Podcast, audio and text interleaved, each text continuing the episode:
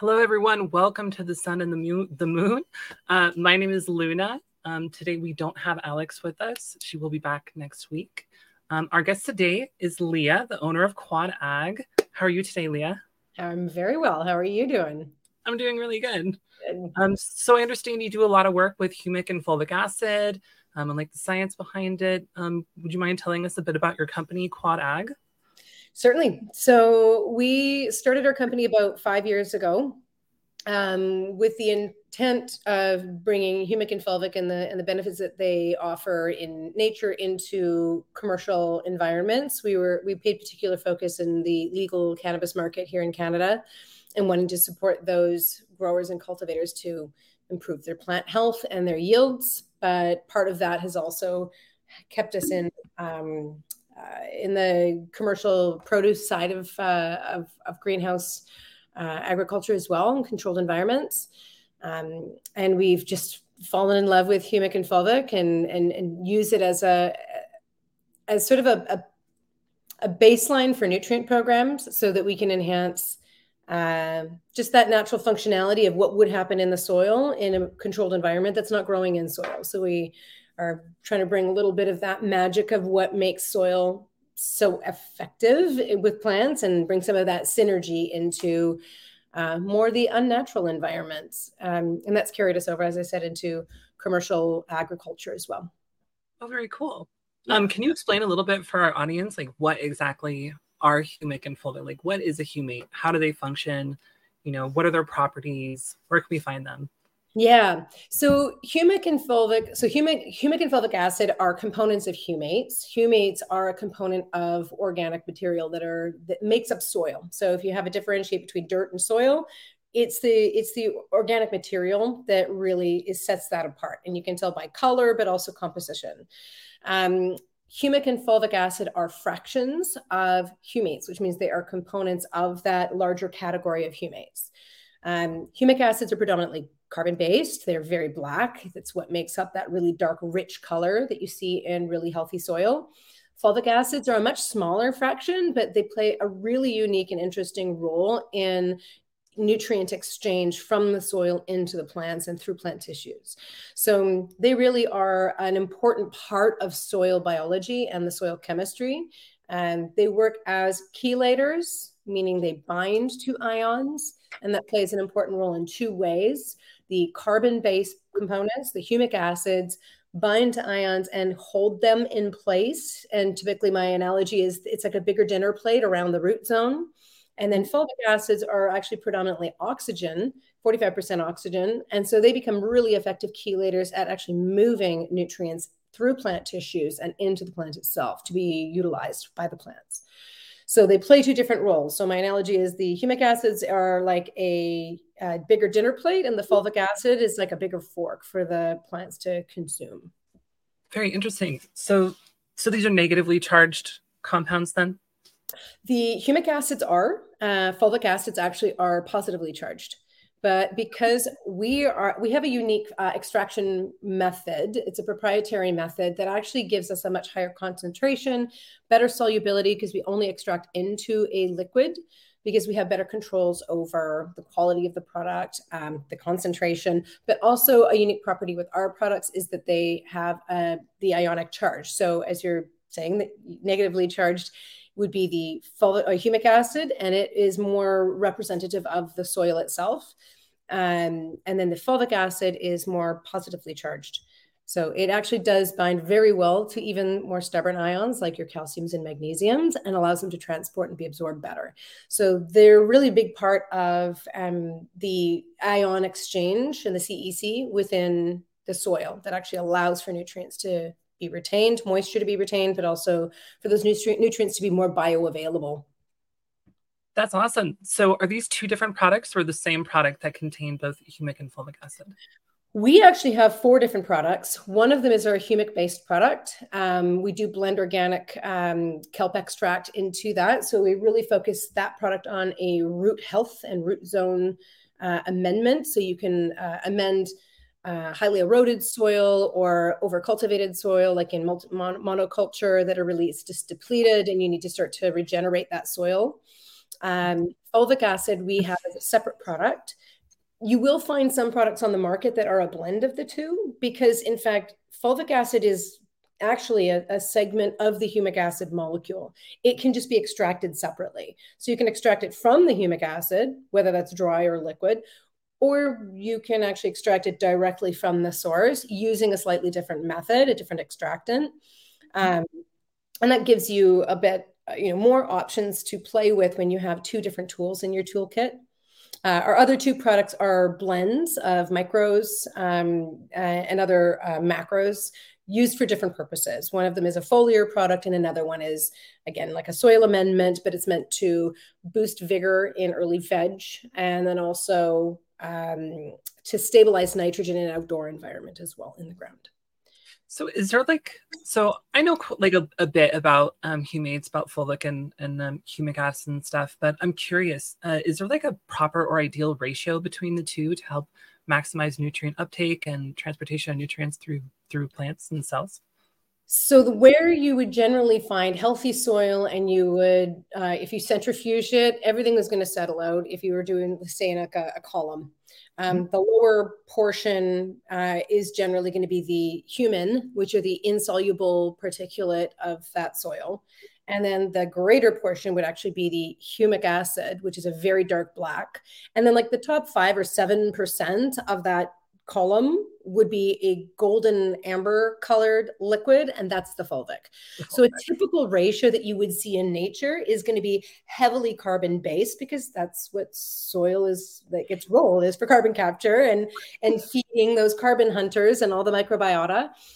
Um, fulvic acid is, you don't need a lot of it, and it plays a really interesting role both in a soil environment, in like if we're talking in a controlled environment, as a nutrient and or a nutrient booster, basically an uptake booster, uh, making those nutrients more bioavailable in a controlled environment. Um, but it assimilates through the plant, so it actually allows the plant to regulate itself. So it has a much higher degree of stress tolerance, depending on what's going on. And we've had se- several scenarios where temperature's gone off, pH has gone off, the nutrients, you know, the P P M's gone off the charts. There's a window of opportunity for the plant to actually self-regulate so that the people can fix the, whatever the mechanical is that's setting these things off. So in a natural environment, you would see, uh, you know, I don't know if there's any in, in particular ratios. Generally, we would see more of the humic in that soil environment than you would the fulvic. But when we're applying it, generally, we have different programs for the different grow processes. If you're doing, you know, cocoa or other inert media versus a living soil, our application method might be a little bit different. We we try to like tailor it a little bit to kind of how, how people are growing. So have you noticed an increase in cation exchange capacity the more you use your product in an inert or living soil situation? Yep. Absolutely. Um, and that's one of the things that we look at. We always ask when we're working with commercial clients in particular, especially because they're usually the ones looking at these details, is we go for a soil analysis, and we want to look at what that soil composition is from top to bottom. So we're looking at what their existing organic material is, what their organic matter rate is, what their current C E C is, because those two are often correlated very well. But one impact that might obscure that correlation is actually the composition. Highly clay soils might look a lot, you know, higher C E C, or they'll have a low C E C but high O M, but it's it's, it's dysfunctional. So mm-hmm. Our goal is to use these products in a soil environment to uh, repair and restore the right balance of composition within that soil, because over time using humics can actually help to break apart clays. You can, um, you know, compaction, it can help to reduce and break apart compaction. So if uh, farmers in fields are wanting to change how they're farming that field or how they want to rotate their crops, they can actually change the composition of that soil over time. We, we see a lot of this when we're working in some of the vineyards that we've worked in that are almost all sand. They refer to it as sandy soil, but I'm like, there's like, there's no O M. It's less than zero point nine percent O M. The C E C is maybe around two. Uh, like, I'm like, I don't know how you're growing anything in this, in this soil or this sand. It's really beach sand. So when you're adding these amendments to it, you really are trying to move uh, better, re- increase the retention so that that C E C mm-hmm. can function better. but it's also serving a purpose as a prebiotic to the natural microbes and the microbiome that's in that soil. So a lot of, um, there's lots of products that are out there as biostimulants that are microbial based. If they don't have a food source, then those populations are going to deplete, and you've just wasted a lot of money. And those products are not, they're not inexpensive. They're not, they are, they do cost quite a bit. And if the plant's not pushing out an exudate, there, there isn't an, a, a sufficient food source to maintain those populations. So having a really good dose of a humic or a liquid carbon um, really does provide that initial food source for that microbiome. And uh, we're really focused on not replacing anything, but replenishing and restoring a natural balance to that ecosystem so that nature can take over and do its course. That's so cool. Yeah, I think a lot of people don't realize that, you know, humate is like the primordial food source that like all life kind of began from when we had our Our, uh, our little soup, our primordial yep. soup that every and that we like, become eventually. yeah, right. That we eventually came from. That you know, humates yep. were like the foundation of that. Um, it's it's uh, it's really fascinating stuff. So, yeah. Is there such thing as too many humates in a soil? Um, I think too much of anything. You can you can be in excess. I mean, you get to a point where there's a sweet spot where you you're looking for optimal performance. And the way we look at it, also because we're working with different types of growers and cultivators, is you want optimal performance, but also economics. So you want um, the performance to be there, but you don't want it to be cost prohibitive. So yes, can you have too much? Sure. Can it bog down your system? Sure. But you know, it, and it depends on the quality of the product that you're choosing. If you've got really good solubility with no particulate that's going to, like it's a really pure uh, and a high quality humic acid in a liquid form, you're not going to clog your lines. You're not going to have any hardware issues. That's a big thing. Um, right. With fulvic acid, same thing. It's going to chelate whatever nutrients are in there. But if you have more fulvic acid in there, um, I should also note pH is also part of this conversation as well, is that humic acids are only sal- soluble at an alkaline pH. And so they're going to tend to um, work well. What they They function at, a, at an alkaline pH. If you drop the pH to acidic, then you do have uh, precipitate. You do have um, fallout of suspension. Of so I've never, heard that bef- I've never heard that before. So then, so I mean, most living soils, you know, they sit around like six point five, um, go down to maybe like six point three, six point three to six point seven, right? Yeah. Um, and if they're not soluble at those, you know, acidities, what function are they serving? So that's more in the neutral zone, and that's just fine. So okay, when you start dropping down below like five, that's when you start to see more acidic solutions. That's when you start to see um, precipitate and fallout. Uh, like the, the humics will fall out of suspension. And generally you just see sort of like a bit of a layer at the bottom of the container it, it, or the reservoir. On the other okay. hand, fulvic acid is soluble at any pH, but we have found that it performs optimally at a more acidic pH. So we actually keep ours pretty low. Ours is, sits at about a three point two, and one of our other fulvic products sits at about a four point four. So we are looking at a fairly low pH that when you blend it into either your nutrient solutions, which tend to run a little hot, and they're always looking how to buffer down, you can use fulvic acid as a means to not only chelate those nutrients, and part of that chelation is it actually neutralizes a little bit. The nutrients are still bioavailable, but you're not getting that alkalinity in the reservoir. So you're not doing this dance of, of, of adjusting for pH. And it, even though it's, it's an organic product and it is a natural way to buffer down, it's stable. So unlike using a citric acid or juices, lemon juice, or whatever people are trying to do, we're doing this dance constantly of doing bicarbonate acid to try to neutralize and, and, and balance their reservoir pH. So we found that if you neutralize, or sorry, if you balance your E C or your P P M or whatever your nutrient solution is, and then you apply your humic products, so your humics and fulvics, mm-hmm.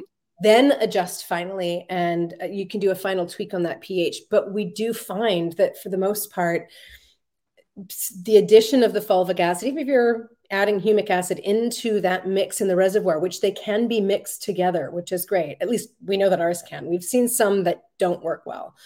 Um, that it does bring it into and maintain a bit of stability on that pH in that neutral zone.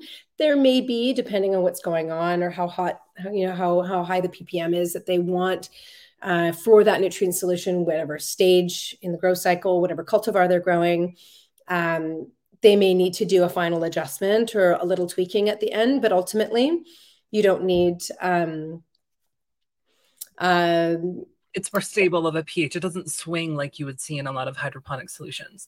Yeah, That's- you don't see so much. I'm just seeing somebody's comment saying that they saw a local fulvic was at eight point four. Yes, yeah, so fulvic acid is soluble at any pH. Uh, we've just found that it serves such a better function and it works really well when it's at a lower pH because we have this ability to neutralize. Um, and you do see uh, some products will have varied pH. I've seen some humic products that are at a five point four. So I'm looking at it going, it's positively charged and it's a five point four. It's functioning more like a like a fulvic acid, but it's being purported and positioned as a soil amendment humic acid carbon, which is very misleading. And I think a lot of that has to do with, until recently, Oregon, because they changed their stance on it, but California has been the main driver in a lot of the misinformation and confusion. They do not recognize fulvic acid as an ingredient. And so we can't even list it on our website. If you come from a California I P to our website, we have different copy. It has, we, we say our signature golden humate or something along those lines, because we're not allowed to mention the word fulvic acid at all. That's really interesting. Um, so you, you mentioned that there's this big variation between products. Um, where, you know, sometimes are more acidic, sometimes more, you know, alkaline. What influences that? What factors are there that determine the pH of the, of the humate product? I think it has to do with the extraction method. And if they're using, if they're trying to pull the fulvic acid fraction from a humic acid solution or humic, humic product, they're mm-hmm. already going to be in an alkaline. And so they're maybe not pulling, using enough acid to buffer that down. Our humics are at about an eight point eight to nine pH. So pulling a fulvic acid out of that would lead it to have a bit of a higher pH.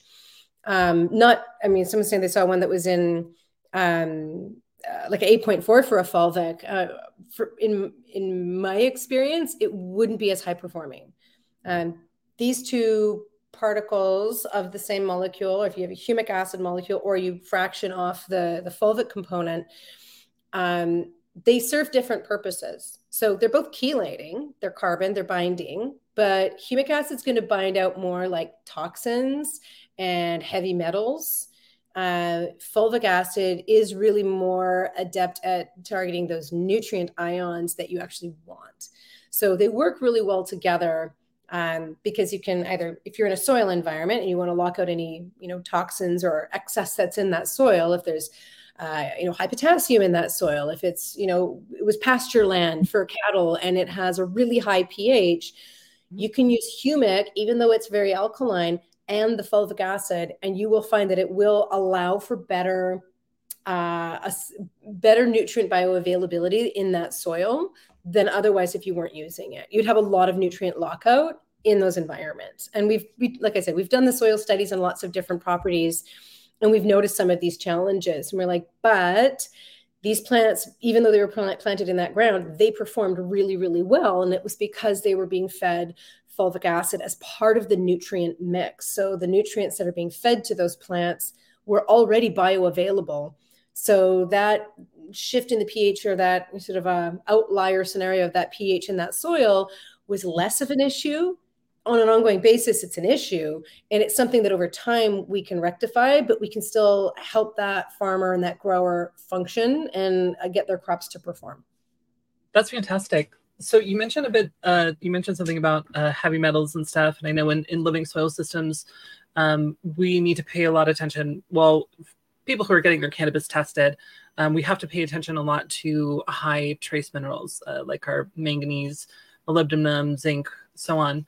Um, you had mentioned that it helps, you know, these, I think you said fulvics will bind on to these heavy metals and help them, you said, become more readily available, or you said more? No, no, the humics will actually bind to the heavy metals. Okay. And the fulvic acid actually makes the nutrients more bioavailable. It's sort of how you would kind of differentiate what is their purpose. Like, how do they, how do they work differently, even though they work well together? how do they differ? That's really kind of the, the crux of how I would separate the two. Humic acids really are there to amend the soil and help improve the soil condition, improve water holding capacity. It doesn't create a gel or anything. You still get really good aeration and percolation. It's, it, it is really there as, as in nature, is part of what makes, allows soil to turn over really well. The fulvic acid being um, uh, positively charged. And our product in particular is a really high positive charge. We're kind of around the positive three thirty-three fifty millivolts. So it's it's quite high uh, comparatively for, you know, when we look at, whenever we come across another humic or fulvic product, we send it to a lab so that we can get an analysis done. We do the heavy metals. We do all of you know, whole composition analysis so that we really get a sense of what are other products on the market. A fulvic acid, true fulvic acid, should be a really golden color, like an amber color, and clear. So if you see a fulvic acid that's murky, it's not just fulvic acid. And when we talk about um, sort of the quality and variance in quality, the quality is going to dictate how well the product works.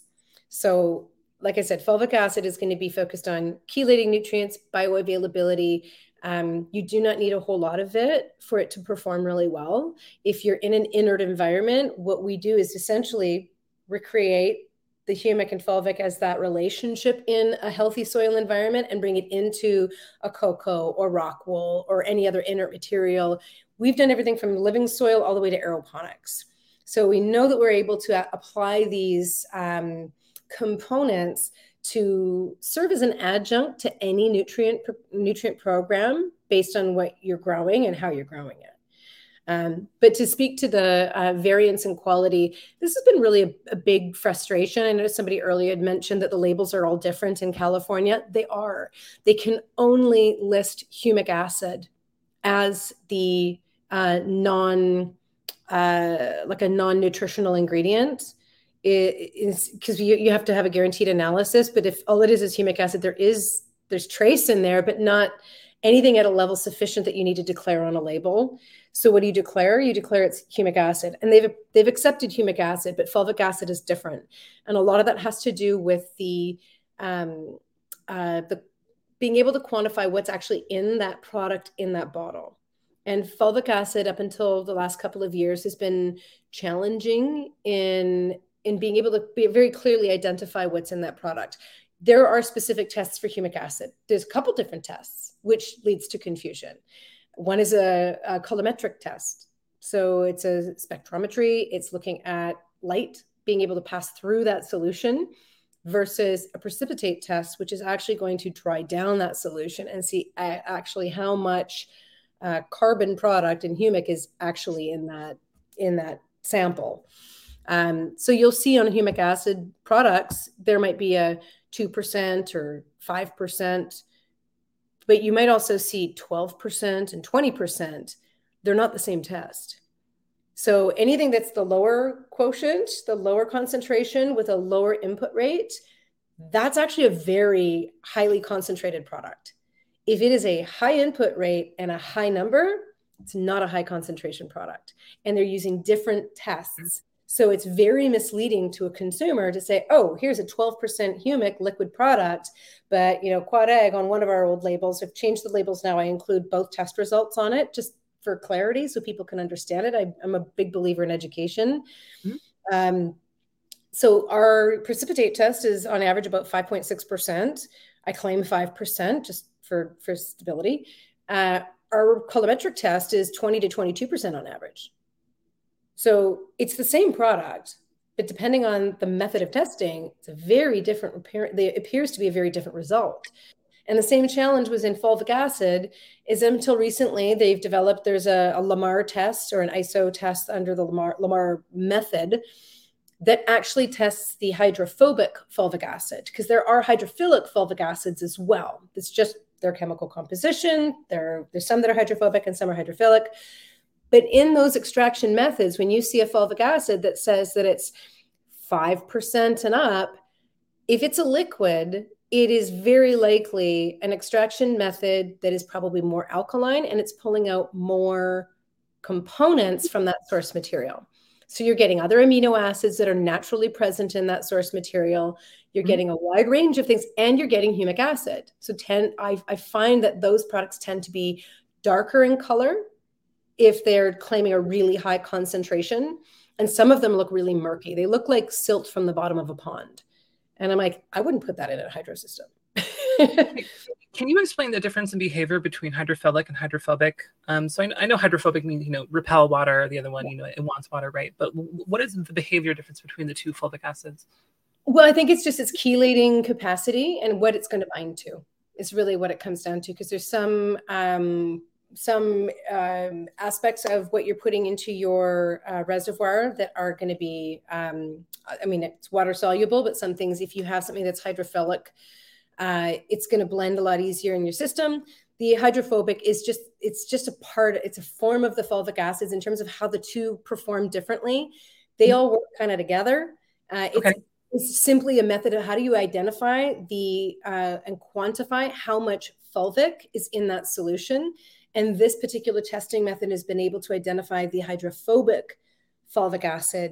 And so that's been the more reliable test to be able to qualify the quality of the product that's being presented to that customer.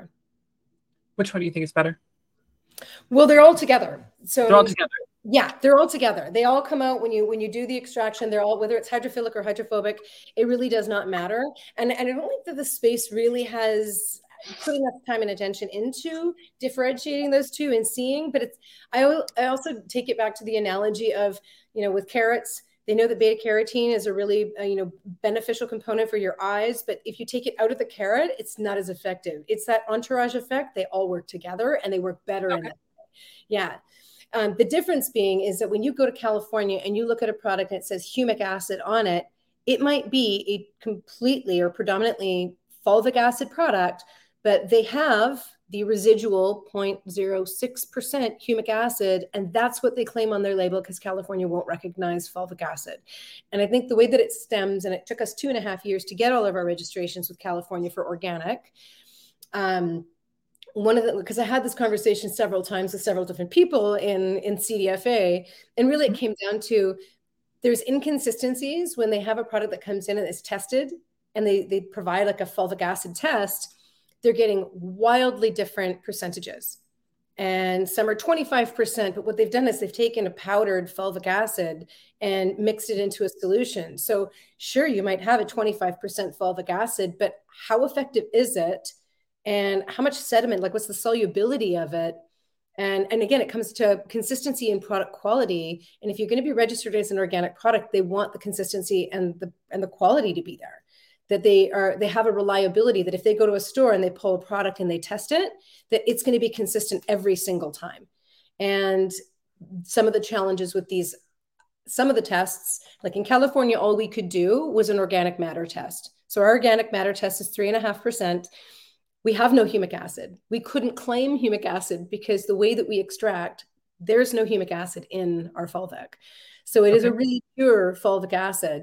So that was one of our biggest challenges is, well, how do we claim it? Like, what do we do? And the organic matter was the only way in which to do that. Um, but, you know, you look at our product, it says three and a half percent organic matter. We know that we're at about a one point six percent hydrophobic fulvic acid because we've done the rigorous testing on it. And we haven't found a fulvic acid that comes to close to that. Like one percent is about as close as we've seen. Um, so broad Uh, spectrum of quality, but then there's also looking at, there's a lot of powdered product that you can get from overseas and also, you know, milled down and ground down locally, but the powdered product isn't as active. And if you're putting like biochar in your soil, for anyone that's doing living soils, they know that if you add biochar, it's not adding carbon to your soil. You're actually providing an opposite effect that's going to take a lot more time to assimilate that component into the soil. It takes a lot longer for the microbes to break those products down. So if you took a ground Leonardite, and I've talked to another producer, they're like, oh, we have an insoluble Leonardite. It's ground powder. It's great. We don't compete. I'm like, you're right. We don't. Because you're going to add a, a rock to the soil.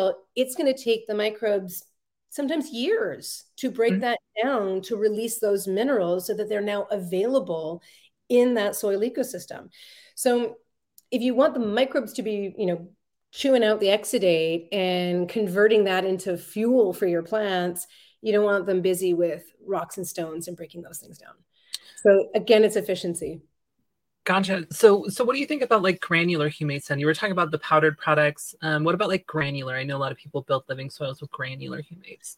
It's the same thing. If you're looking at um, granular is plays a great role when you're dealing with uh, like highly clay soils. Like if you're trying to correct soil composition, granular is a great way of doing that because it it it adds structure that it will take time for that to break down. That's great, but for the for the inter, for the interim, for the now, it's providing um, sort of a stopgap on improving the structure, so you have better aeration and percolation um, within that soil. So if you if you're dealing with challenging soils, then yeah, granular is great.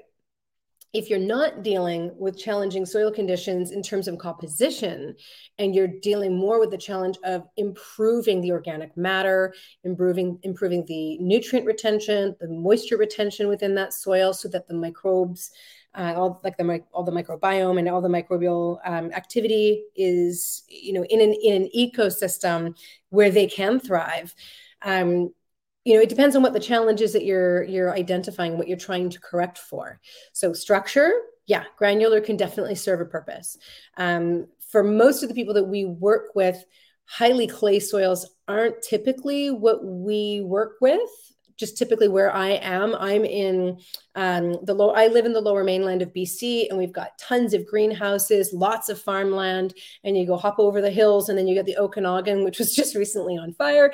You've got loads of farmland in there, and that also carries down the Pacific Northwest in the U S as well. So we have a lot of similarities in in those regions, and there's a lot of um, old, um, you know, glacial tracks where you have very sandy, rocky type soil compositions that are very porous and they can't hold on to stink. So you find a lot of the cultivators, especially in vineyards or outdoor field um, or outdoor, um, they're fertigating and they're they're spoon feeding on a daily basis because there's no way for that material to actually hold anything. They're just losing. It's all just leaching. Yeah, immediately so, just washing out. Yeah, so they spoon feed and they're trying to make adjustments and, and allow the plants to be to have the opportunity to to take in those nutrients.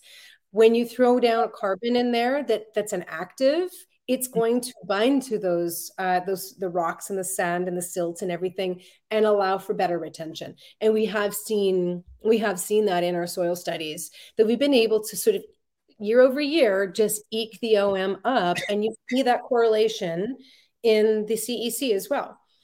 You factor pH into that as well. So there's a bit of a mix, but. So I'm curious, and I'm I'm trying to figure out how to word this question properly. So we know that, you know, these these carbon-based compounds, you know, the humic and fulvic acid, um, they provide like uh, energy, food source for a lot of different microbes and stuff. They also bind onto different um, elements, different ions. Um, I use like a fulvic acid product in conjunction with like a micronized uh, phosphorus and calcium um, to help them kind of bind and make more readily available. Um, but if I'm adding it to a living soil system that's, you know, really high in organic matter, really high in, you know, biodiversity, how much of that is going to be binding to like nutrients compared to being consumed by biology? And what would be the best way to Um, what would be the best way to like optimize it to make it more efficient so that it's making nutrients more available instead of being consumed by biology? Should would it be better to feed biology something else and then feed it humic acid? Like, w- what's the best way to go about something like that? Well, in a living soil environment, usually what we would recommend is just an initial drench that before your plants are pushing out an exudate, because really that's what the biology wants to go after. That's the buffet it wants, right? Mm-hmm. I know a lot of people ask, uh, you know, using um, different sugar compounds, they're using molasses and different things. And that's great, but not on an ongoing basis. You you want you want your microbes feeding off of the exudate because that's the natural exchange. And, yeah, and that's so, how the rhizophagy cycle cycle yeah. wants to work, right? Yeah, that's how it wants to work. And so that's really what we're we're trying to our our goal is to educate people that are less experienced with this, but people that are diving into the living soil, they're understanding that biology. So generally, we would only recommend using humic acid as sort of an initial drench to be that initial food source that as the plants are growing and developing and then have an established root system that they are pushing out and exudate, then you're kind of feeding into that cycle. So really, it's just like a little bit of a boost uh, at that beginning phase. Uh, if they're changing, if they're adding any um, uh, top dressing partway through, you can add a little bit more, again, just to sort of help retain some of some of the those nutrients and those actives that you're putting in that you're dressing down. Okay. Fulvic acid is the only one that I would say is, if you're watering, add a little fulvic to it, because it's not it's it's going to allow any of those those nutrients to be more available. And and the unique thing about fulvic acid, it's not just about chelating the nutrients and just sitting there. It is such a tiny molecule, and it is so, it's so movement heavy. It moves really well through unlignified tissue. So this is an awesome foliar amendment as well. If you do need to do any kind of an elemental I P M, we have a lot of vineyards that do like an elemental sulfur. If they know that P M might be an issue just because the weather is changing, they'll blend that in with a fulvic acid, and they get better absorption of the sulfur, and they get better, like better application. So it blends and adapts really well into either a systemic application, general watering, or as a foliar. So you have a lot more flexibility in how you can utilize it at any stage of your grow. Um, I have a fellow right now that I'm, I, I love when people are cowboys, because he's like, I'm doing this. We never recommend, obviously with cannabis, we don't recommend using a foliar into flower. This guy's like, I'm doing it. And he's got his plants are growing in an incredible way, but he's only applying it to the fan leaves.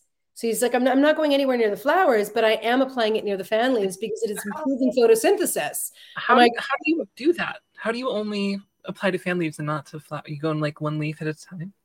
I think it's just more, he's maybe like spraying it down and trying to avoid the colas where he hasn't trimmed, or he hasn't lollipop, whatever his trim method is.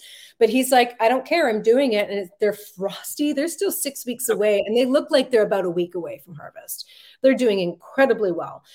I know a few, I know a few growers, a commercial facility in California, actually was talking with their I P M team, and they're like, oh yeah, we, we have like a, a micronized spray system that we, we spray almost, uh, almost up until harvest. I'm like, really? Really? Just, just fulvic acid? Well, they do, they and do their blends. And I'm like, well, our fulvic acid would blend into that. Because one of the big benefits of adding fulvic into a nutrient program, or as a foliar program, any kind of nutrient mix, is because it's more, it's, more effective at chelating and making those nutrients more bioavailable, you can actually use a lower input of those nutrients, because the smaller input is actually performing better. So you're actually getting more bang from a lower spend. In one of our commercial facilities, uh, cannabis facility here in Canada, we did a trial over four different strains, um, all cocoa, hydroponic, um, about forty-five hundred plants kind of across these four strains. And one of the trial sections had a mechanical issue. Their line injection system, the fertigation system shut down. So all they could do was water for about a week until they could figure out the mechanical and, and get it back online. Our trial section continued to thrive, wherein you look, and I can share a photo, the segment, the side sections that are the exact same strain, cloned at the same time. It's all same pheno. They look like completely different phenos, or that they are weeks apart. Uh, because they treated the cocoa with humic, there's better retention of nutrients in the root zone, that if, even though they were only able to feed it water, the plant could still pull up nutrients because it still had available nutrients to it. Whereas the other plants, everything leaked out, everything leached right out with the drainage.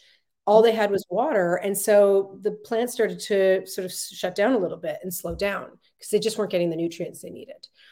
So we do look at the cost efficiencies. Um, in, in a living soil environment, we want to nurture the biology. In a commercial environment where they're growing in an inert media, or somebody as a home grower is like, I love growing in cocoa. Great. You need to make sure you're using a humic acid that's going to help add carbon to that space and attach to those filaments so that you have better moisture retention. If you accidentally go a little too dry or if it gets too hot, it's not going to dry out as quickly. It doesn't retain nutrients to the point, or to retain water to the point where you're going to suffocate the roots.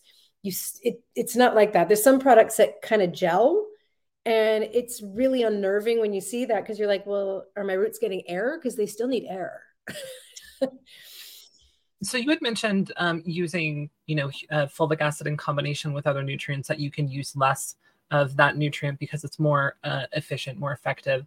Is there like a calculation that you can use based on like percentage of humic and fulvic acid content in relation to your typical like dosing regimen or uh, nutrient regimen to kind of account for that? That's a good question, and it's a tough one to answer because every grower has their magic sauce. And so how sure. to...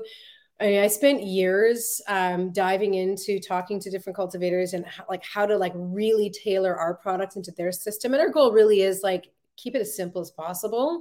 Um, mm-hmm. Just add it to your reservoir, add it to whatever your foliar, foliar mix is, um, or just blend it into your soil or media mix uh, to keep it really simple. We're just adding into what you're already doing. We're not adding any more complication or adding really anything much to your S O P than just a line item of this product's being added. That's it. Um, okay. But every grower has a little bit of a different mix. I know some guys that are like, they jack up the, the calcium and magnesium. And I'm like, but you don't need to. And I've actually had a couple growers. Um, I've had a few growers. Uh, one in particular was actually in Alaska. And he's like, I, any of my bud boosters and flower boosters at the very end, he's like, I didn't need any of it. All I did was add the fulvic acid and maybe adjusted my my my my E C down just a little bit mm-hmm. than what I would normally do. And he still exceeded twenty percent more than what he normally would have produced in that facility. And a quarter of his facility mechanical shutdown, he, he, he it was inoperable. So he produced twenty percent more with three quarters of the space. Wow, that's incredible. Yeah. So that's when... amazing. When you don't see what, and you know, our, our tagline originally when we started this was allow your plants to unlock their genetic potential. Mm-hmm. Because if you reduce that environmental stress here, the plant kind of relaxes into it. And if right. there, a lot of times you don't see that stress until it's, it's to a, to a point where you're starting to see it. Now it's, now it's almost beyond repair when you start to see some of those stressors. But if you can allow the plant to just sort of relax into that process and, and be receptive to nutrient uptake, you resolve a lot of those things. And so you don't actually have a, a lot of the issues that can, can come up, or they're much more stress tolerant when unforeseen circumstances crop up, like sudden heat waves, uh, shifts in pH, if the computer shuts down and the irrigation stops, or their fertigation system, line, the fertigation line injection uh, shuts down and all they can do is water. Issues are always going to crop up.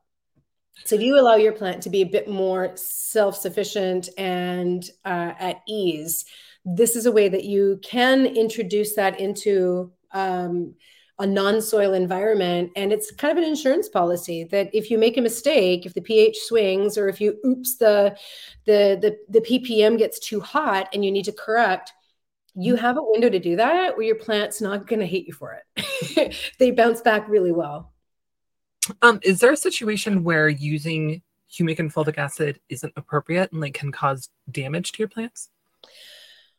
Um, I haven't, we haven't had an experience where it's been problematic. I think maybe where, I think these, they might be sort of specific cases. Like if you're in, um, a really hot environment where your dryback is slow. Like if you're cloning, we find that our, when we do, when we do use our products in clone programs, they work really, really well.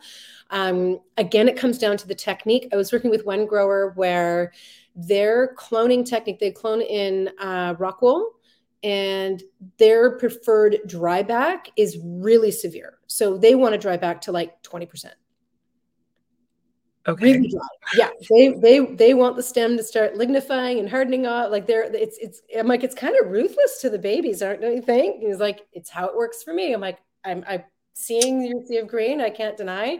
So okay. I can't argue where for him, the humic acid, it slowed down that dryback rate because it was holding a little bit more moisture than what he liked his process to be.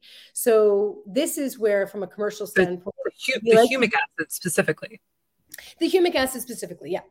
Okay. Because it's going to hold on to more moisture in it, it by nature. It's going to hold on to a little bit yes. more moisture in, in a rock wool or in a cocoa media or in a peat moss type environment uh-huh. where it's an inert media, where you're mm-hmm. going to get like moisture's just going to r- pour right through basically. Right. Mm-hmm. So it's going to hold on to a little bit more to keep those fibers moist, and the carbon's going to hold on to some moisture. So for him in particular, in that kind of scenario, it wasn't the most appropriate application, and we wanted to wait until, you know, after that first severe dryback, or when they're maybe going into hardening off um, and moving them into sort of that, the next phase of that particular facility, how they were set up. So there are instances, sure, where it may inhibit what the grower is used to doing and how they like how they've got their process. Like I said, every grower's kind of got their secret sauce. They've got their secret pro their, their proprietary process. Sure. Um, but sometimes it might interfere. And so that's part of where our communication is. But for, for, you know, general applications, if you amend or soak your rock wool or cocoa or your easy plugs, whatever you're using, with a, you know, a four mil per liter or sort of around a twenty, twenty mil per gallon type solution ratio, um, or even a, basically a zero point five percent solution, essentially, is kind of what you're going for. That is a great ratio just to, to re-soak those and, and hydrate those, um, that material, that they are going to hold their moisture sufficiently um, for the average grower. If you have a particular technique, maybe it's not the right fit at that stage, but it will play a role at a different stage. In living soil, really, we just focus on drenching where the root zone is going to be in that bed. If they're planting in beds, um, we don't need to amend the entire bed. It's, again, when it comes to cost efficiency, that's just excessive and it's not necessary. But we work really well with compost teas as well. So when somebody has fermented their compost tea, you can add our products directly to that and use that as part of the feed. And so we've worked with a lot of regenerative um, cannabis growers that are, do that, and it works really well. Are people doing it pre or post brew? I th- I think it really depends on the grower. On what you're trying to accomplish, right? Yeah, yeah. I've I have found that be- again, it's it comes down to where you have your nutrient mix, and then you add the humics and fulvics to adjust for the pH. That's kind of the ideal stage. So when we were working with a um, an aeroponics facility, they had like wild results because, I mean, they're media less. Like, it's literally the roots are hanging in a fog. We can fog our product, even our humic you could fog, uh, which is unique. But, you know, they're resetting their reservoir every week. So they're draining their reservoir. One sec. Joss, quiet. Um, they're, uh, when they're, uh, fogging their product or their, their solution, they have a very full reservoir. That's, you know, the full nutrient mix. And as the plants are drinking and consuming it, that depletes, and they're just topping up with water. So it's diluting as the week goes on. They empty it out and then they're redosing it. So every week they're getting a reset. Mm-hmm. So, you know, in those kind of environments, you are recreating that soil relationship, even though there's no soil there. So it's, it was really unique. Um, aeroponics is just ripe with challenges, um, just because of you have There's to have things can go wrong. Oh, the, so the green so zone is like this narrow, and then it's like dead zone on either side. As soon as mm-hmm. something goes out of whack, it's like it's a, a top spinning, and you're just dancing trying to keep things going. It's just yeah. Oh yeah. If any mechanical failure, and you have fifteen minutes before your crop is dead, you know. Like, yeah. yeah. Pretty much. Yeah. And, and we went through a bunch of trials with them, and we had some of those experiences, but one of, our, one of our first trials with them, they were very like rigorous on it. Their root mass increase was about eighty-seven percent. They're like, we've what? never That's had this. That is like, crazy. Every week they were cleaning the res and pulling the roots out of the drain because like, we've never had to do this before. So they constantly had to pull the roots out. I'm like, okay, maybe we need to dial back the humic and the kelp, because the kelp has a natural biostimulant in it. It has brassiosteroids naturally in it. I'm like, maybe we don't need quite so much of that because that's a little excessive for you guys. All right. But they ended up with an eighty-one percent dry weight yield increase.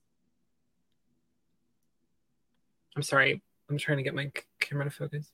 eighty-one percent dryback yield increase. Is that what you said? They had a dry weight yield increase of about eighty-one percent. That's insane. It's crazy. That's a, a massive difference. And this is in the aeroponic um, grow facility. This was in an aeroponic facility. Yeah. Um, and then, you know, the subsequent trials that we did with them, something went off. The environment went down. The server went down. And so for, they didn't know if it was an hour or nine hours because it happened overnight. They had no idea. Everything went off. So it's like all of our trial material, it was like we had thirty-six of the, of the control on that strain, but like eighty of the other, like, so all the numbers were off. I'm like, we could kind of calculate it and get an idea of what the per plant basis is, but everything was thrown off. So it didn't, it. Can I ask how much of your product you were using per gallon? So are you allowed to give out that information? Oh, good. Yeah. Oh yeah. Yeah. Yeah. Cool. Um, well, cause it's, it's still pretty typical, but you know, generally what we would do, and I do it a little bit differently, and this has just kind of come from a bit of experience.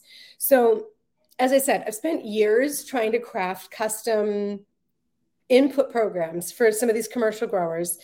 Typically we would look at about, like, in an aeroponic environment, the fulvic acid, we would aim for about a one mil per liter. So about four mil or just under four mil per gallon.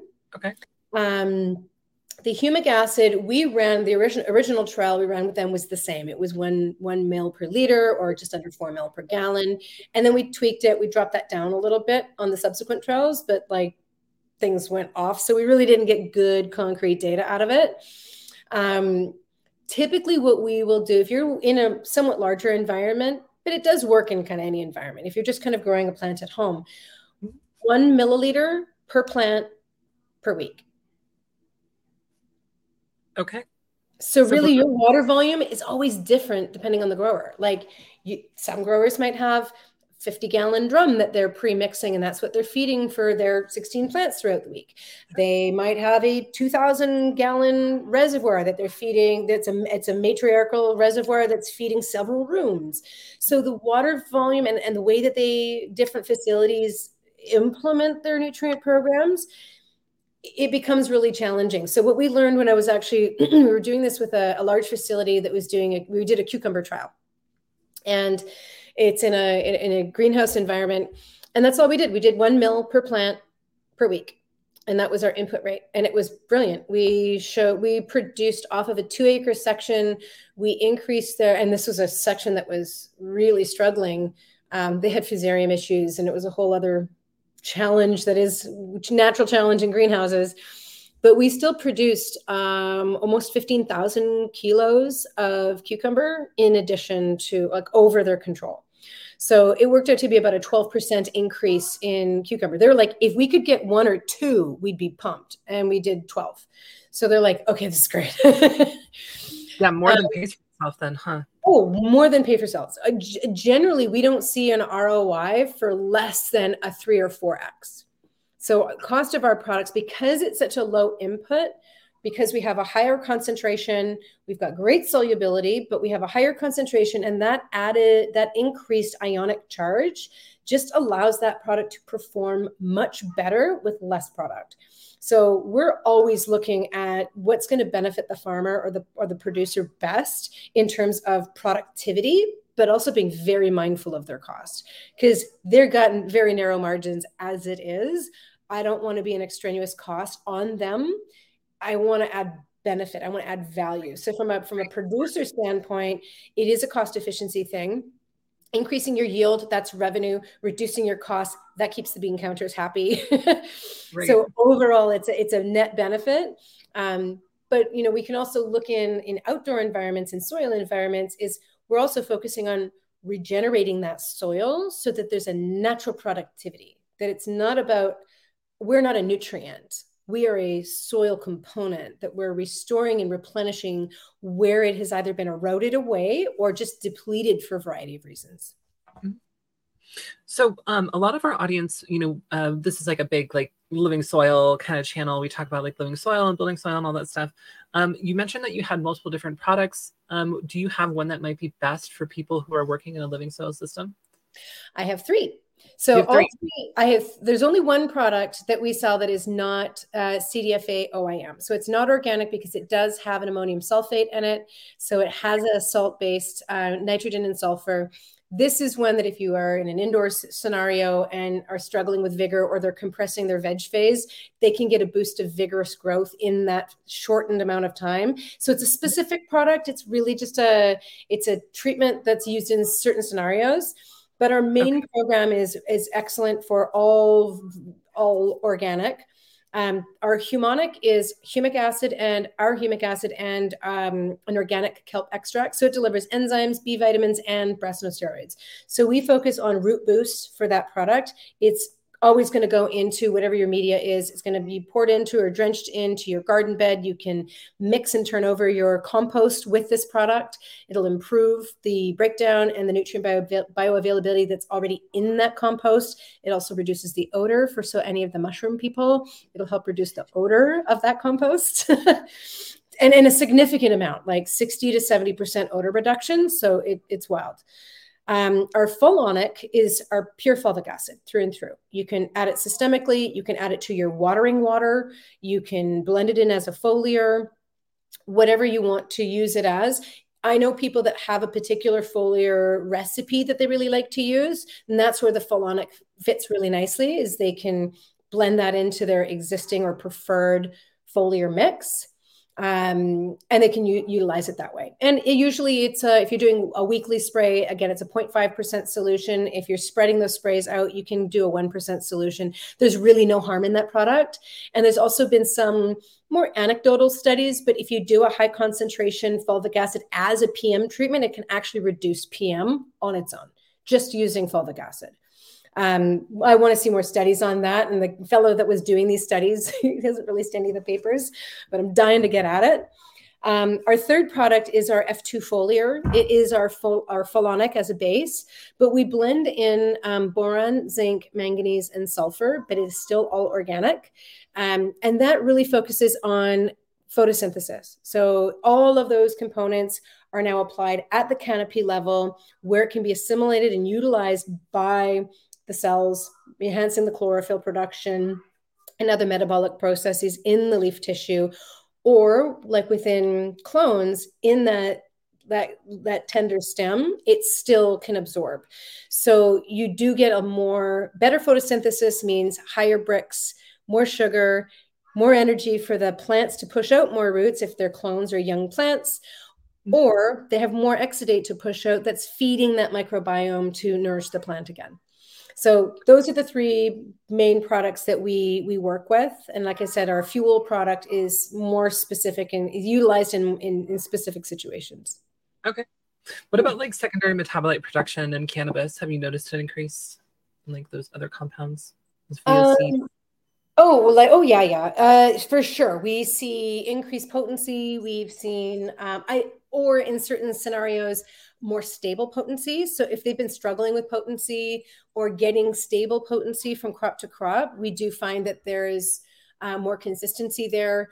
Um, I've had some growers that have seen upwards of, I would say it's safe to say about anywhere from like a two to five or so percent increase in overall cannabinoids can be okay. seen. I've had some outliers that have seen an increase of twenty percent. But again, these are strains that are struggling with some form of stressor that's inhibiting their ability to, to, to build out those terpenes and uh, cannabinoids. Well, that's great. Mm-hmm. We all like to hear that. We all like to have stinkier, more potent flower. Absolutely. And yield more. So why, why did you decide to team your product with kelp specifically?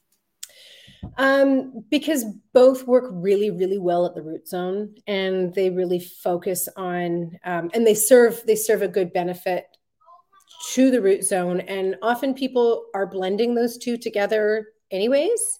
Mm-hmm. Um, and it just made sense for uh, a one, a root focused product and a, and a, from a holistic standpoint, it's not just humic for the soil, it's humic for the soil, but also the kelp extract helps to benefit the microbiota, but also stimulate the plant. So we wanted to have that sort of synergy between the two. Okay. Yeah. Um, I remember one time reading a study, I think maybe it was from like Cornell, um, where they had like a very specific, they were playing with like specific ratios between kelp and uh, humic acid mm-hmm. um, to see like which ones worked best. And I believe it was like a five to two humic to kelp. Have you ever heard of that? I haven't seen that. I'd be curious to see that study. Um, we've found that, um, and through our own testing as well, um, anywhere from a three to ten percent, but it depends on the kelp. Right. So it depends yeah. on the kelp, um, the source, the quality, um, and, and what it is actually delivering. If you have, so for example, there's not a lot of kelp products that you can fog. So you, it, it's, sure. has a lot of particulate to it. There's a lot of um, organic matter in it. So that... you're able to fog your kelp product? Yeah. Wow. Yeah. I've, the... I've never heard of anyone doing that before. I know. And they, uh, the, this, these guys also tried did a side-by-side with another fulvic product that was murky and had like a thick layer of like sediment. It was like silt, mm-hmm. sediment, sediment at the bottom. Mm-hmm. It last, they last, that one lasted about two weeks in their system. They're like, oh my God, it's clogging everything. It's horrible. Um, but ours would fog. I mean, and, and the only downside, obviously, besides that excessive root mass with happy root mass, um, is a lot of exudate. And in a super closed environment like aeroponics, you're going to have biofilm. And so right. did it contribute to the biofilm? Sure did. Uh, that's where we're like, maybe we dial back on the Humonic so that it's not, that the plant's not so excited, that we can help to like drive back some of the, um, that stimulation so we can reduce that biofilm. But it's something that is innately a challenge through and through with aeroponics. So it, it, we exacerbate it a little bit, and that's sort of part, part of dialing it in is what is going to be the right proportions for each system. And, and even if they use the same hardware, the people running it are going to have a little bit of a nuance on how they grow and how they're going to run the system. So there's always going to be a little bit of difference. Yeah.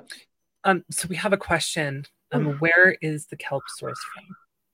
Um, it's sourced from North America, and it's a proprietary. um, yeah. There's a lot um, of different kelps out there. So yeah, we, we work with a, um, a kelp producer that puts a, puts out a really, really good product, and it's really clean. And that's what, what we were looking for. Can you talk about, um, where you source the inputs to make your humic and fulvic acid? Those are also North America based, but there are lots of um, uh, humic deposits that we're exploring also. We just want to test and make sure that the quality is um, congruent with the formulas we already have. So if we do um, add another source for capacity's sake, that there's consistency in, in the product that, that that is on the shelf, that we're we're always working with the same standard. Okay. Yeah. Um, do you find that there's a lot of variation in the quality of the inputs that you're getting based on like the batch or the season, time of year? No, no, the deposits really are the deposits, because they are ancient, ancient deposits, and they're massive, and they're all over the world. So it, it technically, it is a renewable resource. Deposits of kelp? Of kelp? Is that what you're saying? You're talking about deposits of, no, you're talking about oh, deposits no, of the Leonardite. Leonardite. Yeah. Okay. Okay. Okay. I was like, what, what are you talking about? Yeah. No, but, but kelp, kelp is very fast growing. It is a renewable resource. Sure. And when it's harvested sustainably and, and appropriately, um, uh, it, it is a, it's a very wide, uh, very abundant resource. And, and there's kelp farms cropping up all over because it's, it's utilized in a lot of different ways. Okay. Um, we use a, a, a blended out extract from it. Why did you decide to use Leonardite? Leonardite has been, uh, thoroughly tested for decades now as being a probably the most um, beneficial source of humates. Um, it's a soft brown coal. It hasn't lignified. It has had a deep maturation and humification, which is that rotting process that allows for sufficient breakdown that you you get a lot of really beneficial trace minerals out of it, as well as a really good, consistent, reliable, high quality source of humic acids and, and humates. So the reason why we chose Leonardite, there's lignite coal, which is lignified. It's harder. Um, it's harder to process, which means there's more energy going into it. Um, there's, uh, you know, peat bugs. There's different like lake bed silts and things like that. They haven't had as much time to go through that humification process. So it really comes down to consistency and quality, and that every time we're extracting from that material, every batch and every load that comes in, we know we're getting a consistent result every time. That's fantastic. I've learned so much from, from this talk with you. Thank you so much for being on here. My um, there's just, there's so much to humic and and fulvic acid and the roles that they play in, in nature and in the garden. Yep. And, and, and to people too. I know, uh, I'm sure Ken, I think I saw him popping up some of our other websites. You can feed these products to animals if it's the right manufactured formula. So we actually do have a product uh, that is for, for animals. Um, again, it improves their digestive health. It helps to restore gut microbiota. Um, and then you can also feed it to humans. We drink it. I've got it in my water bottle. I drink it every day. Um, it, again, it helps to improve, um, reduces inflammation. It helps to improve gut microbiota. Um, Humic has an interesting in a gut system, well, in the soil as well. The soil to plants is what the gut is to animals and people. Um, there's a lot of synergy there, and that the microbes are what's breaking down that food source to uh, give us the, the, the form of that nutrient that we can actually absorb and utilize. They play that same role. Um, so with, with humic acids in a gut system actually protects the mucus lining within that gut tract. It, they reduce gram-negative bacteria, allowing the beneficials to flourish. So if you have somebody who has SIBO, for example, which is the small intestinal bacterial overgrowth, you can actually see an immediate change within two or three days, sometimes a week. They're like, I don't have the symptoms. I don't have the same gut symptoms that I had. Um, with animals, it can, like in horses, it can reduce or prevent colic, and colic can kill horses. Mm-hmm. Uh, in an instance on a dairy farm where somehow through the windstorms, uh, alfalfa got into their grain bins.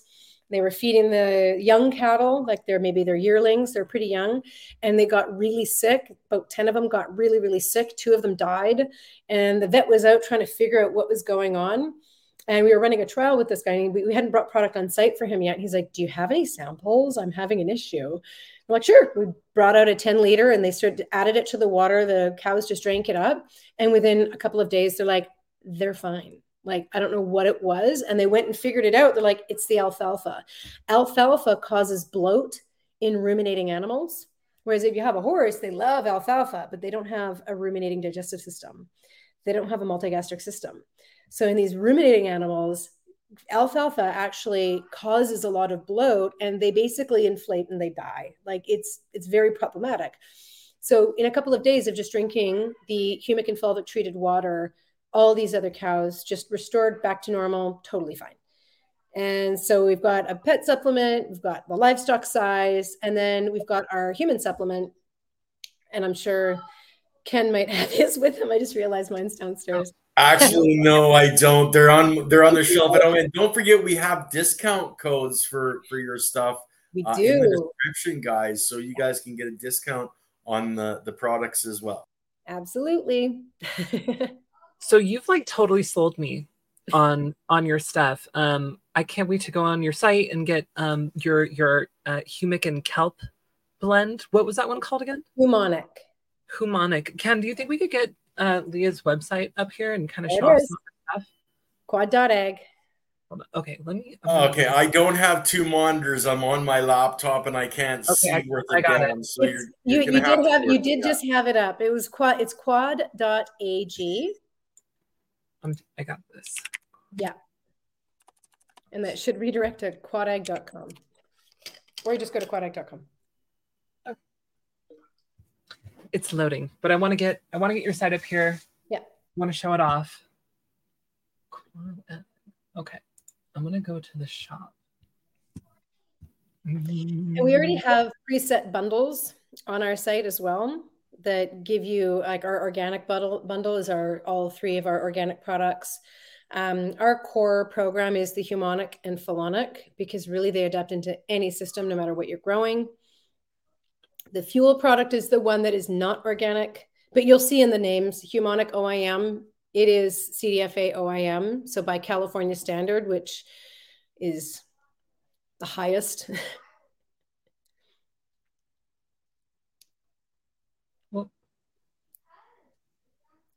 All right. Very cool. Yeah. So a liter for thirty-three. And you said you're using one milliliter per gallon? Yeah. Well, wow. One milliliter per plant per week.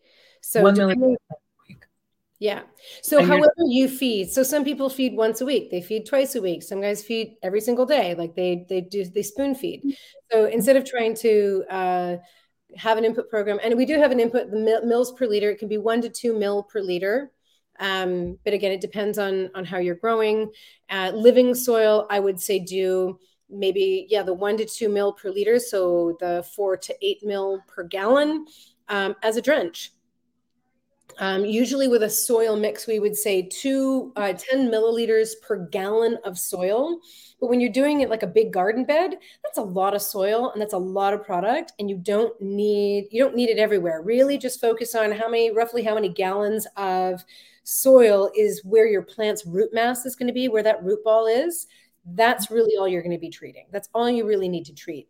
Because over time, the, the humics will break down and, and, and develop in that living soil. That's they'll be they'll be in there naturally over time. What we're doing is just kind of giving it a bit of a, a boost on that on that carbon. Amazing. Mm. Yeah. So I'm definitely going to pick up some of this. Uh, was it the Humonic one? This is the one that's yeah yeah yeah. It's the kelp. Yeah. Yeah. I'm definitely going to pick this one up. Then you said you have another website um, that are products for humans and for their gut? Yeah, that's Ionic Aid. And that's not on this website? It's not on this website. No, it's different. Ionic Aid, A I D dot com. Let me, I'm going to have to. And, and it's on the screen uh, uh, for you, so you can just look at the screen. The, the spelling is there. And what we have right now on Ionic Aid is our fulvic trace mineral complex. So it's an electrolyte concentrate as a supplement. So you take a teaspoon once or twice a day. And it, I mean, I've, it, it's it's always really funny because I, people will buy it or I'll give it out to a friend. Um, and then I'm like, so how are you feeling? And they're like, I feel like I have a bit of energy. Like it's it's weird. Like it's subtle, but it's there. People who have had SIBO have come back and been like, I am symptom free, like touch wood, but I haven't had any symptoms.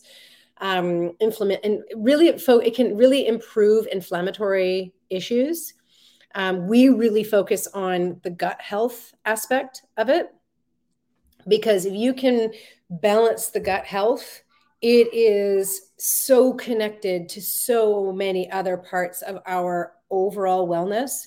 The gut-brain axis, if you have really healthy gut, you're producing more serotonin in your gut tissue than you do in your brain. So if you have a happy, healthy gut, you have a better sense of well-being and, and, and happiness and, and, and, and contentment. Um, and, the, and those stressors and even just that sub, subtle, constant discomfort can cause a lot of stress. Stress can lead to different forms of inflammation, and it can exacerbate other inflammatory issues. So I have celiac disease, and I also have Hashimoto's. So I have two inflammatory autoimmune conditions where when I wasn't taking this consistently, before we even formulated this, we were drinking basically the Fulonic, our garden product. We were basically drinking that. Doesn't taste the best. So we're like, we have to make it taste really good. But our product is our, if you, if you talk to any other folic acid company, be like, would you drink your fulvic acid? They'd be like, oh no. But we go, oh yeah, we have for years. And then it came down to like, we've got to make it taste better.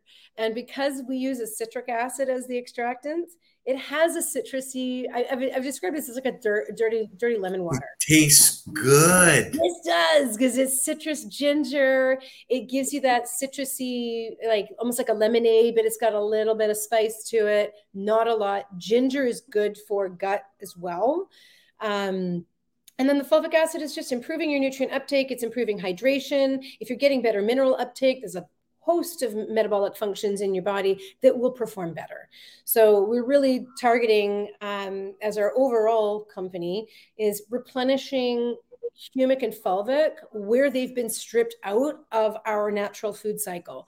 We wouldn't need a fulvic acid supplement for us to consume if our food was grown consistently in healthy, rich soil where they're exposed to humic and fulvics, because the fulvics assimilate into the entire plant, including the fruit, which we would then eat.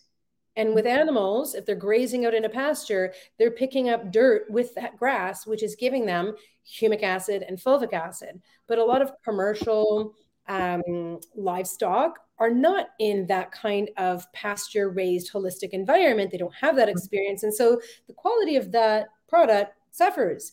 So the whole ecosystem really has been depleted over many, many decades, one hundred plus years of our farming practices of depleted humic and fulvic and organic matter out of our soil, leading us to trying to fill, um, leading to fill, uh, pump in more fertilizer, thinking that if you feed the plant, then that's going to make the plant produce better. But it's not. You feed the soil, the soil feeds the plant, then the plant right.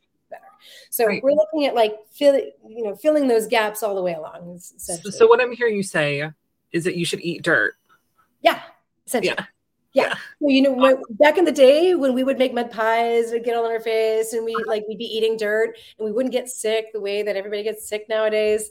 It's because you're you're you're feeding yourself with microbes and other components that are are help helping your body and helping your gut.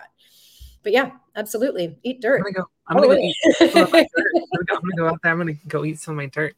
Well, this has been fantastic. Um, we have a little bit of time left. Um, Ken, can we bring up some questions? Okay. Uh, let's start with the one that I just popped up here. Uh, what rate did she ingest the full uh, Fulonic? So the Fulonic, we would do um, one, like about one to two milliliters. We would add to like a half a teaspoon to a teaspoon. We would add to a water bottle or add to juice. Um, I feed it to my kids. Like, yeah, it's, it, you don't need a lot of it. Um, our Ionic Aid is five mils. So it's one teaspoon because we've blended in other electrolytes. So we've got calcium, magnesium, potassium, and vitamin D three. So you get a really good electrolyte and mineral replacement. Um, and so that one is five, five mil. So one teaspoon once or twice a day. I know my husband loves to use it lots. He'll do at least two a day. I, I find that if I'm working out, I'm exercising. I love having it in my water bottle. I, I, when I'm working out, I don't know why. I just don't like the taste of plain water, but I don't want something sweet. Um, there's no sugar. There's no sweetener in our product, but it has a sweetness to it. It, it just the flavor of that that ginger and citrus has it, it adds I don't know a, a, a something that makes the water just taste really good. And then usually we've been working with actually sneak peek. Um, we're playing with our humic and fulvic and a cinulin extract for humans. So this is really going to focus on real gut imbalance for sure. Um, and, and severe digestive issues for sure. But the Cinulin, it's a cinnamon extract. Um, it, it's a twenty to one ratio that we use in here. And Cinulin is actually been shown, and, and, and cinnamon is shown to be a good uh, blood regulator, blood sugar regulator. But just to show, like, it's black. Mm-hmm. Like, it's a very, that was just one drop, and it's black. But if I... add it. Actually, I'll do that. I'll add it to my. Looks like balsamic vinegar almost. Yep, totally. Yeah. So adding it. Oh, and I've got a little window on my water bottle, so you can see. Sweet. Like it's black, mm-hmm. But you mix it, and then it just looks like dark water. But you know, in this one, it's again one to two milliliters um, every time. I'll take this at night. I just like it at night. It's just got a real hint of cinnamon. There's something about the part of our formulation process. I'm like, I like that little hint of cinnamon. It's very subtle. If you've ever had too much cinnamon, you know how it can get really bitter. I want to sort of uh, offset that bitterness, but we don't ever want to add sugar because as a blood sugar regulator, we want this to be able to be used by people who are diabetic or insulin resistant, for example. That uh, it's something that they can use, helps to reduce inflammation. Diabetes is an inflammatory disease. So we're really trying to focus on um, just improving those symptoms and trying to get at improving the, the gut health because it's connected to so many things. So as for the next question, uh, the discount code, guys, if you go to the description on YouTube and uh, you go scroll down, you'll see discount codes, and that's where the, the discount code is and what you're supposed to type in uh, so you get it right. I think you've even got it as a link. You can just copy and paste and click the link and it'll go right through. Yep. You think it, auto- it should automatically apply the discount to the cart? I hope so. It I should. Hope so. So um, Doctor Faust was saying they use fulvic late in the flower for hemp as it helps reduce the con- uh, content. Yeah. Uh, any thoughts? I've I've heard this. Yes. Um, fulvic acid late into flour, especially if you're for, you know, with, if you're not, if it's not smokable flour, obviously we, we always try to encourage staying away from the flour itself, the actual flour on the plant. Um, but yeah, there have been studies to show that the use of fulvic acid later into flour in hemp will reduce the, the T H C. Um, it allows the plant to actually um, convert more to C B D. So you actually see higher C B D and less T H C. Wait so if you have, you're working with a hemp strain that's kind of towing that line, that if you do use more um, fulvic later into the flowering stage, closer to harvest, I even got guys that use just a fulvic solution, our fulvic solution, as their flush. Because if you just use the R O water, often it can cause a shock on the plant. And now you're stressing the plant out at a very pivotal time where you really want it to finish well. You don't want it to stress. But if you're using the fulvic acid, there is a mineral content in there. You're not adding any nutrients, but it's offsetting that potential stress. So you are, and fulvic being, when it's assimilated into the plant, the plant can expel any excess that it might have. And that's one of the sort of that self-regulation that can happen as well. So we found guys that actually really like using the fulonic as part of that flush stage. So, which makes a lot of sense. So, so are you saying that that's limited to t- low T H C specific strains? If you want to lower the T H C or keep, prevent, limit the, or inhibit the plant or limit the plant from producing more T H C, there are studies that have shown using fulvic acid through flower with hemp can actually reduce the T- the T H C. Um, because a lot of regions will have, if you're going to use hemp for C B D, you have to have less than zero point three percent. Sure. Right. So yeah. If you're, there's certain strains that are kind of towing that line, um, and they want to make sure that they're reducing or minimizing the amount of T H C. They can use fulvic acid through flour. Yeah. We want to boost our T H C levels. So But not when you're not when you're harvesting hemp for hemp specifically for C B D. Mm-hmm. If you're extracting C B D out of hemp, the uh-huh. only a lot of the, the hemp has to be that, that solution, those extracts have to be less than zero point three percent T H C. Oh, I understand. Yeah. Yeah, yeah. I'm just trying to get how one species of or one phenotype, you know, that's been selected for low T H C is going to have T H C content reduced, while one that's selected for high T H C is going to have it increased. I guess I just don't Maybe I don't understand that.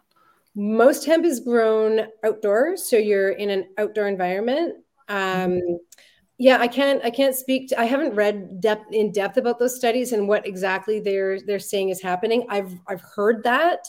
Okay. Um, I haven't had experience with it. I know it's been asked, and I'm like, I haven't seen it, and it's not really what we work with. Mm-hmm. Um, but in all, in terms of what we're looking for is bigger yields. Um, in cannabis, we found higher overall cannabinoids, and I think it really does have to do with those strains themselves and what are they inherently more likely to produce. Okay. Because some strains are going to produce more than another, but I have read studies and um, and heard of other studies, and I guess it's, a, it's also a rabbit hole to go down, um, that it can reduce. And we're not talking like it eliminates the T H C. Sure. It just encourages the plant to produce what it's more it likely to produce. Like it, it encourages its genetic expression. Exactly. Yeah. Okay. Cool. Very yeah. cool. And that was it for questions, ladies. So um, I don't know if we want to end it there, or you guys want to keep going for a few minutes, or whatever you want. I don't know. I don't know. Do you have anything else you, you would like to talk about, Leah? Thank you so much for coming on the show. Oh, my pleasure. No, I think we've uh, covered the plants, the animals, the humans. Okay. That's what Sounds we do. Well, pretty so much, much everything. Yeah. Um, and everyone, please check out Leah's uh, website, uh, Quad Ag, her company, Quad Ag. Um, it's quad dot ag, if I remember correctly. Um, I'm definitely going to be getting some of your products. I'm really interested in, in seeing the results in my living soil system. Um, and I encourage everyone else to check it out too. And uh, thank you for tuning in to the sun and the moon, and we'll catch y'all next week. Okay, and as for the channel, guys, of course, I have uh, the live stream of pot fights tomorrow in Vancouver. Leah, you might want to stick around and see if we can get you down there for that. Uh, that starts from four twenty, supposed to run until eleven o'clock. And then we have a double shot of John Ruffello on Monday. He's on the O G's Power Hour. And then he's also going to be coming on with Leighton Morrison in the afternoon, since Uh, our Queen of the Sun Grown is inconvenienced right now, so he's going to cover for that. Amazing. Other than that, guys, thank you so much for coming. Leah, thank you as always. My pleasure. Um, I'm going to have to get you on with John as well, because uh, I know Love you guys. John, absolutely. Yeah, you guys are going to hit it off again and again and again. But oh, yeah. Anyway, guys, with that, peace out, everybody. Love you all, and have a great night. Amazing. Thank you, guys.